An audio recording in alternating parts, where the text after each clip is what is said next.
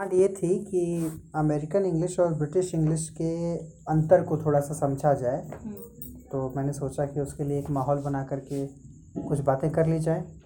जानना ज़रूरी इसलिए भी है क्योंकि पहली बात तो ये है कि कभी कभी प्रश्न ऐसा उठता है कि दोनों इंग्लिश में से किस इंग्लिश को फॉलो किया जाए? अमेरिकन इंग्लिश को कि ब्रिटिश इंग्लिश को?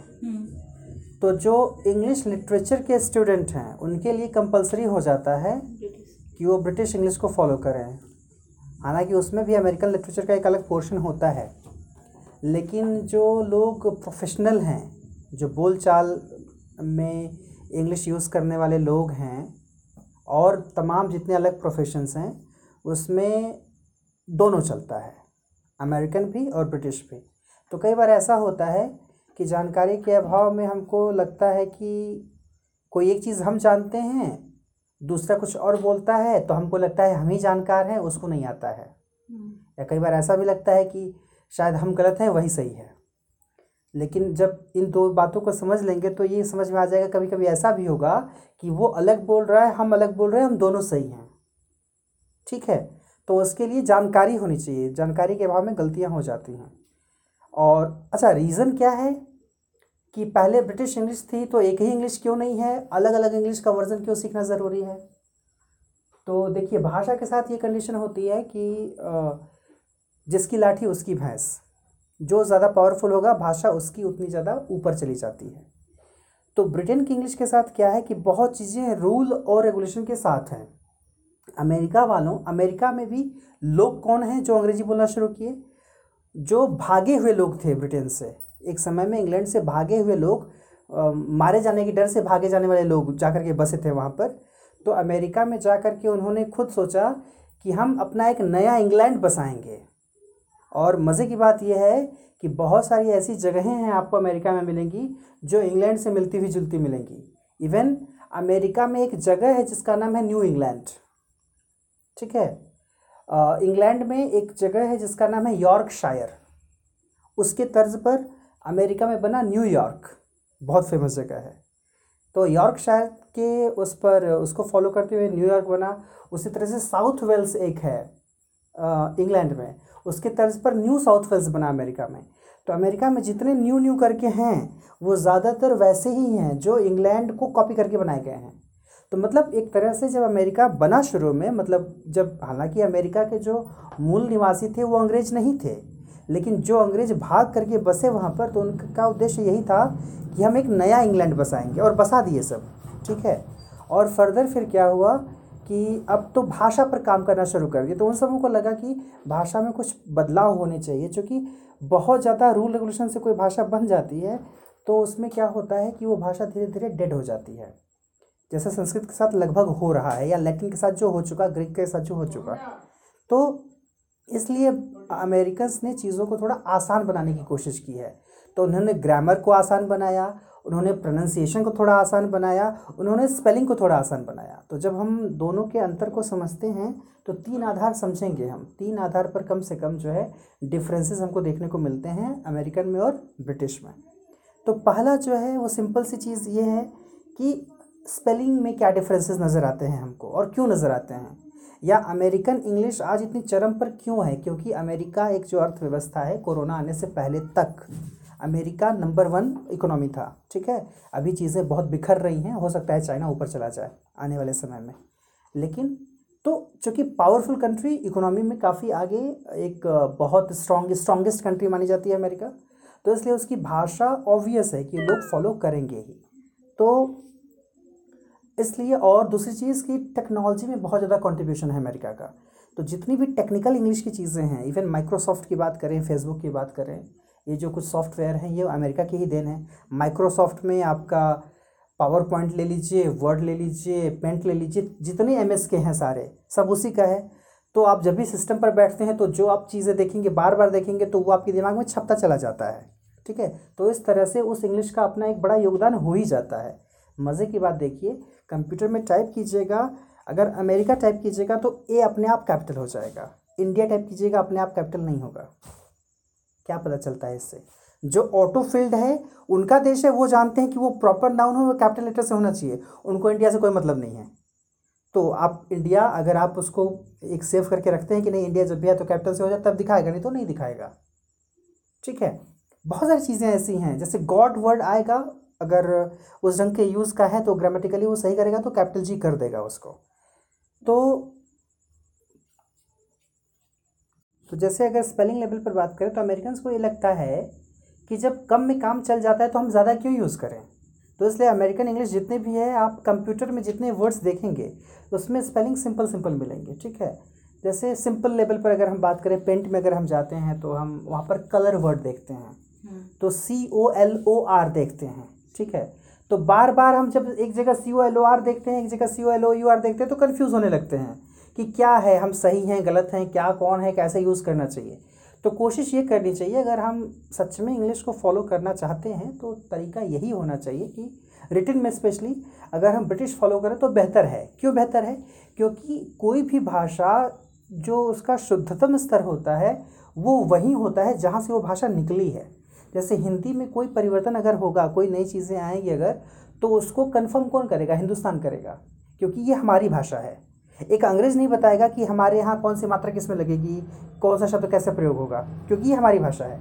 तो उसी तरह से इंग्लिश जो है मूल रूप से इंग्लिशमैन की भाषा है, यानी इंग्लैंड वालों की भाषा है। भले अमेरिका में जाकर के वो बसे अलग चीज़ है। तो शुद्धतम जो स्तर है, जिसको बोलते हैं स्टैंडर्ड इंग्लिश उसके लिए कई सारे नाम हैं।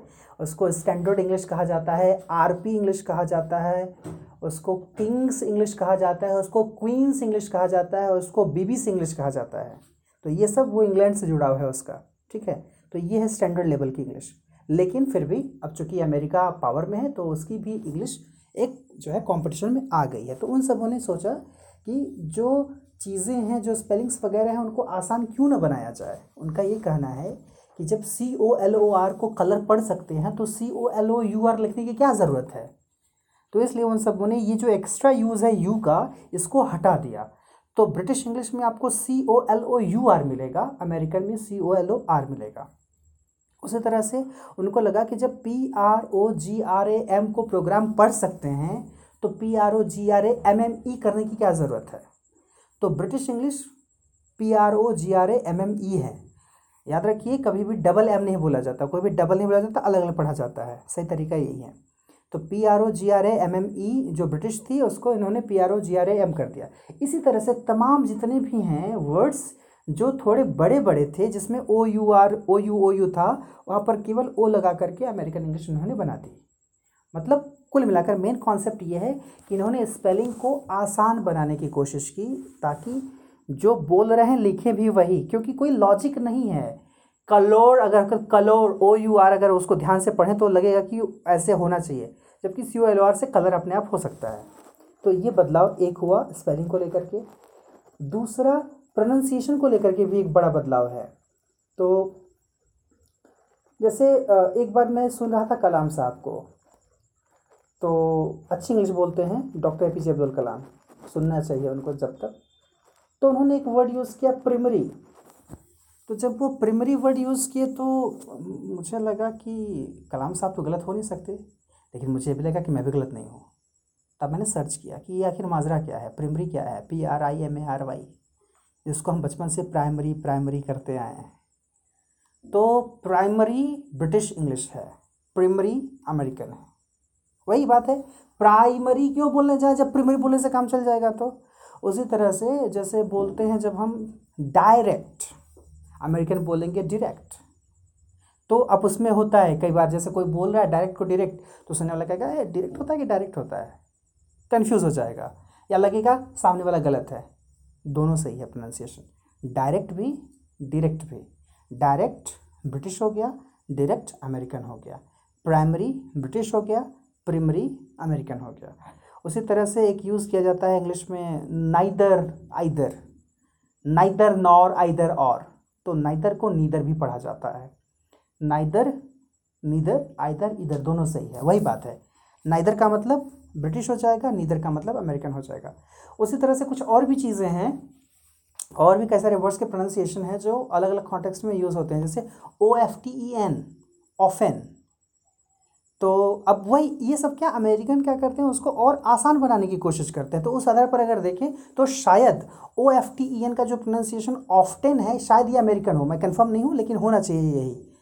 तो उसके दो प्रोनाउंसिएशन है, उसको ऑफेन भी पढ़ा जाता है ऑफ्टेन भी पढ़ा जाता है। उन सबों को लगता है चीज़ें आसान बनानी चाहिए प्रोनाउंसिएशन आसान होने चाहिए। तो ये दूसरा लेवल रहा कि प्रोनाउंसिएशन पर भी चेंजेस आपको मिलेंगे ब्रिटिश में और अमेरिकन में स्पेलिंग में भी चेंजेस मिलेंगे आपको। इवन कई सारे वर्ड्स ऐसे हैं, मैं लिस्ट बताऊँगा आपको कि कैसे अमेरिकन में अलग वर्ड्स यूज़ किए जाते हैं ब्रिटिश इंग्लिश में अलग वर्ड्स यूज़ किए जाते हैं। उसके बारे में अभी बात करेंगे। उसके पहले ग्रामर में ग्रामर में भी चेंजेस हैं। ग्रामेटिकल लेवल पर भी चेंजेस हैं, जैसे क्या है कि कोई अगर गली से आ रहा है, जैसे मैं अगर वहाँ से घुसूँ एंट्री करूँ, अगर फ़ोन जाए कि कहाँ है तो मैं बोलूँगा I am in the street am in the street ये ब्रिटिश इंग्लिश है। तो लेकिन अमेरिकन बोलेंगे कि ये इन द स्ट्रीट का कौन सा कॉन्सेप्ट है? घुस गए हो, गली में क्या है? तो वो बोलेंगे I am on the street तो इन वर्ड जो यूज़ करते हैं कहीं से आने जाने के लिए ब्रिटिश में इन का यूज़ करते हैं, वहाँ पर अमेरिकन में ऑन का यूज़ करते हैं। यानी प्रिपोजिशन लेवल पर भी चेंजेस आपको मिलेंगे। मतलब उनका ये रहता है कि लॉजिक लगाओ थोड़ा सा कि थोड़ा लगे कि हाँ समझ में कुछ आ रहा है। इनका मतलब क्या है? तो अगर कोई सड़क पर से आ रहा है तो हम्म। वो ऑन होना चाहिए ना वो इन कैसे हो जाएगा? ठीक है। हालाँकि उसका अलग कॉन्सेप्ट है कभी प्रपोजिशन पढ़ेंगे तो समझ में आएगा कि क्या चीज़ें होती हैं इनका क्या यूज़ है कैसे। जब चीज़ कोई कवर होती है ना तो उसको इन ही समझा जाता है। जैसे अभी मैं ऑन द चेयर नहीं हूँ। अभी मैं इन द चेयर हूँ। I am sitting in the chair British English ठीक है? I am sitting in the chair क्यों? क्योंकि मैं इसके भीतर हूँ। अगर मैं इस पर बैठ जाऊँगा तो I will be on the चौकी ऐसे हो जाएगा। जैसे आप लोग के लिए ऑन का यूज़ किया जाएगा, उसके लिए ऑन का यूज़ किया जाएगा। इसके लिए इन कोई सोफ़ा में बैठता है तो वो इन सोफ़ा बैठता है। एक चिड़िया अगर पेड़ पर बैठी हुई है तो वो इन द ट्री बैठती है ऑन द ट्री नहीं बैठती है। तो इन द ट्री का कॉन्सेप्ट वही है कि वो एकदम फुनगे पर नहीं बैठी है, सबसे ऊपर नहीं बैठी है। इन इसलिए होता है यूज़ तो ये रहा आपका ग्रामर लेवल का जो है डिफरेंस उसी में जब पढ़ते हैं तो कुछ प्रोनाउंसिएशन में और भी चीज़ें हैं जैसे एडुकेशन एजुकेशन ठीक है दोनों सही हैं। इवन स्पेलिंग में एक और बड़ा डिफरेंस मिलता है जेड और एस वाला ठीक है। आ, मतलब एक इंग्लिश जो है वो एस का यूज़ करती दूसरी इंग्लिश जेड का यूज़ करती। इलेवन या ट्वेल्थ में हम लोग थे एक टर्म था केमिस्ट्री में हाइब्रिडाइजेशन तो उसमें हम लोगों की बहस हो गई कि उन सबों ने कहा कि जेड है, मैंने कहा ऐसे या मैंने कहा ऐसे उन सबों ने कहा जेड है, जो भी है। एस जेड का झगड़ा हो गया कि हाइब्रिडाइजेशन की स्पेलिंग क्या है? D I Z A T I O N है या D I S A T I O N है? बाद में सर्च किया तो पता चला दोनों सही हैं। वही अमेरिकन और ब्रिटिश वाला लफड़ा था चेंजेस जो इम्पोर्टेंट चीज़ है समझने वाली वो ये है कि जब हम बात करते हैं जो है इन दोनों अलग अलग इंग्लिश की कैसे चीज़ें यूज़ करते हैं? अमेरिकन में कौन से हम हम अपनी भाषा की अगर बात करें, देखिए इससे पता चलेगा आपको कि हमारे बोल चाल में कौन सी भाषा का असर कितना ज़्यादा होता है, हमको खुद नहीं पता है। हम लोग यूज़ करते हैं, कहीं हम अमेरिकन ज़्यादा यूज़ करते हैं, कहीं हम ब्रिटिश ज़्यादा यूज़ करते हैं, हमको पता ही नहीं है कि वो ब्रिटिश इंग्लिश है कि अमेरिकन इंग्लिश है। जैसे, बताइए, कौन सा वर्ड यूज़ करते हैं? बिस्किट या कुकी बिस्किट यूज़ करते हैं। दोनों एक ही चीज़ के लिए है। हम्म। ठीक है? तो कुकी जो है वो अमेरिकन है और ब्रिटिश जो है वो बिस्किट जो है वो ब्रिटिश है। जैसे कभी अगर जाइएगा अमेरिका में जाने का प्लान है छः महीने रहने का प्लान है तो वहाँ पर अगर स्कूटी लेकर जाइएगा बोलिएगा मुझे पेट्रोल भरवाना है। कहाँ है पेट्रोल पेट्रोल पंप कहाँ है? कहीं नहीं मिलेगा आपको। तो वहाँ पेट्रोल पंप नहीं होता वहाँ पेट्रोल नहीं होता वहाँ गैस स्टेशन होता है। गैस बोलते हैं। केवल गैस बोला ही जाता है। तो पेट्रोल को वहाँ गैस बोला जाता है। अब ऐसे इंग्लिश जानिएगा तो गैस तो अलग चीज़ है लेकिन अमेरिकन में अलग हो जाएगा। जैसे आ, एक वर्ड हम लोग यूज़ करते हैं ना चिप्स। चिप्स। क्या है? अमेरिकन है कि ब्रिटिश है? चिप्स तो अमेरिकन है। नहीं ब्रिटिश है। चिप्स अमेरिकन है। अमेरिकन है। चिप्स अमेरिकन है चिप्स को चिप्स अमेरिकन इंग्लिश है उसकी ब्रिटिश इंग्लिश होती है क्रिस्प। हम्म। ठीक है? और मज़े की बात है चिप्स ब्रिटिश भी है तो वो दूसरे के लिए यूज़ किया जाता है फ्रेंच फ्राइज़ के लिए यूज़ किया जाता है। जो टर्म है French fries I send you ये सेंड कर दूँगा मैं। फ्रेंच फ्राइज़ जो है वो अमेरिकन है और चिप्स उसके लिए ब्रिटिश है उसका। और देखिए क्या है? जो हम बोलते हैं ना फॉर्मल थैंक्स क्या है? अमेरिकन या ब्रिटिश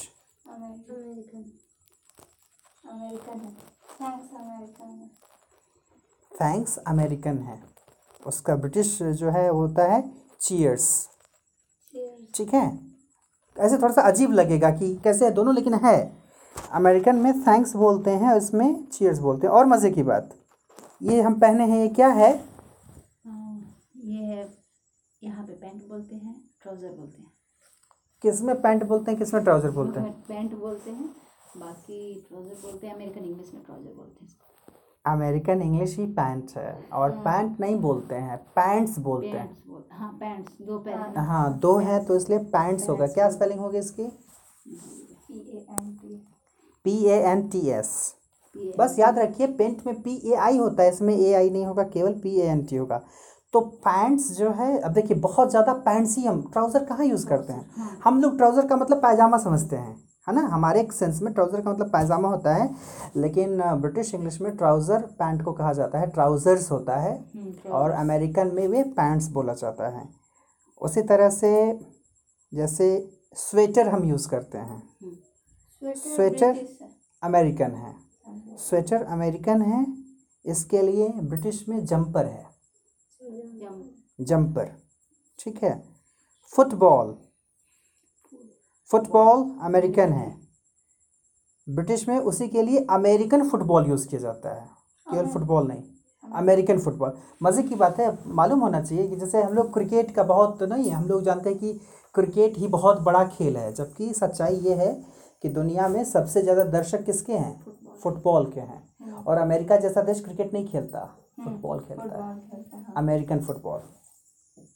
फिर नहीं आप अभी फुटबॉल बताएँ अमेरिकन फुटबॉल बताएँ अमेरिका का लैंग्वेज फुटबॉल केवल बोला जाता है अमेरिका में ब्रिटिश इंग्लिश में अमेरिकन फुटबॉल बोला जाता है।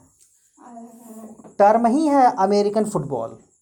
ठीक है? हाँ। तो अमेरिका में मतलब फुटबॉल का कुछ ज़्यादा ही क्रेज है।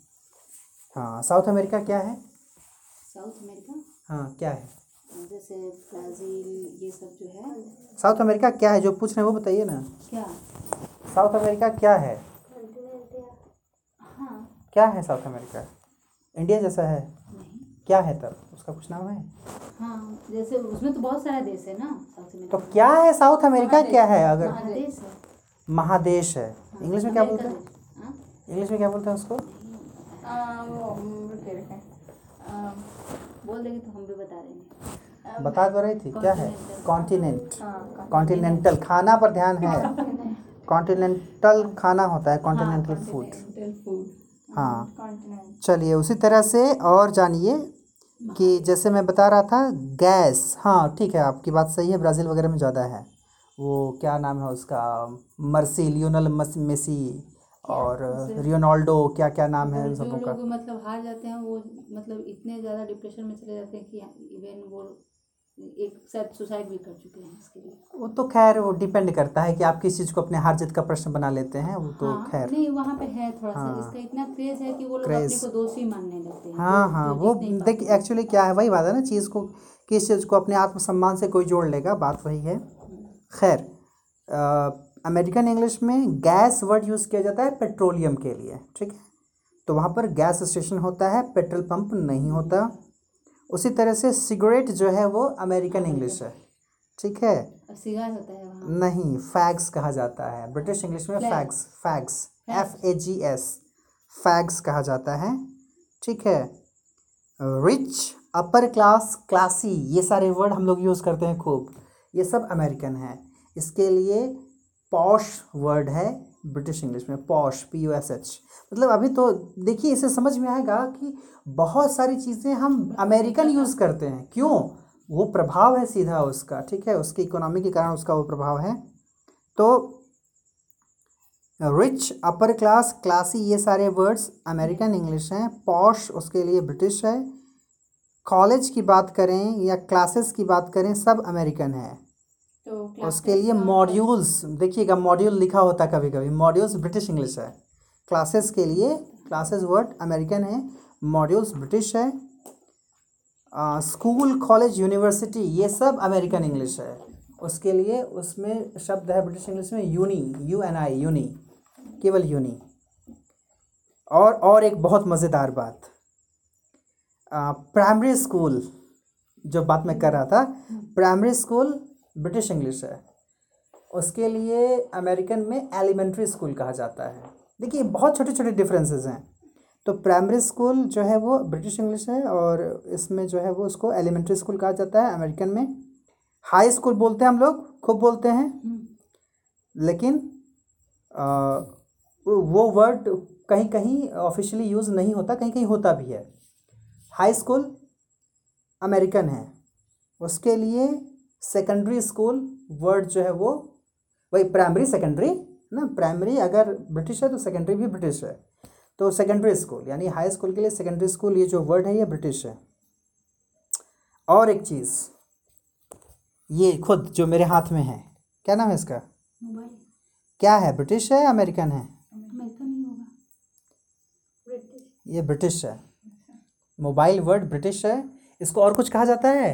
हाँ फ़ोन और फ़ोन के आगे भी कुछ लिखते हैं। क्या बोलते हैं? Cellphone cell phone cell phone cell phone कहा जाता है? सेलफोन अमेरिकन है। सेलफोन अमेरिकन है मोबाइल ब्रिटिश है। और बूट बूट ब्रिटिश है। बूट ब्रिटिश है उसके लिए ट्रंक यूज़ करते हैं। ठीक है जो कि अमेरिकन है। उसी तरह से एक बहुत इंटरेस्टिंग चीज़ हम लोग कोई चीज़ अगर भाड़े पर रखना चाहते हैं तो कभी कभी देखा होगा आपने जब कोई हाँ टू लेट मैं मुझे लगता था कि टॉयलेट की स्पेलिंग गलत लिखते हैं सर है ना? तो टू लिख करके डॉट करके लेट करते हैं सब। इवन इन सबों को हाँ इन सबों को एडवर्टीजमेंट बनाने के लिए आता रहा होगा अभी नहीं इलेवन ट्वेल्थ में आएगा तो वो टू लेट करके आता है कि कैसे बेच बेचने के लिए एडवर्टीजमेंट कैसे बनाया जाएगा।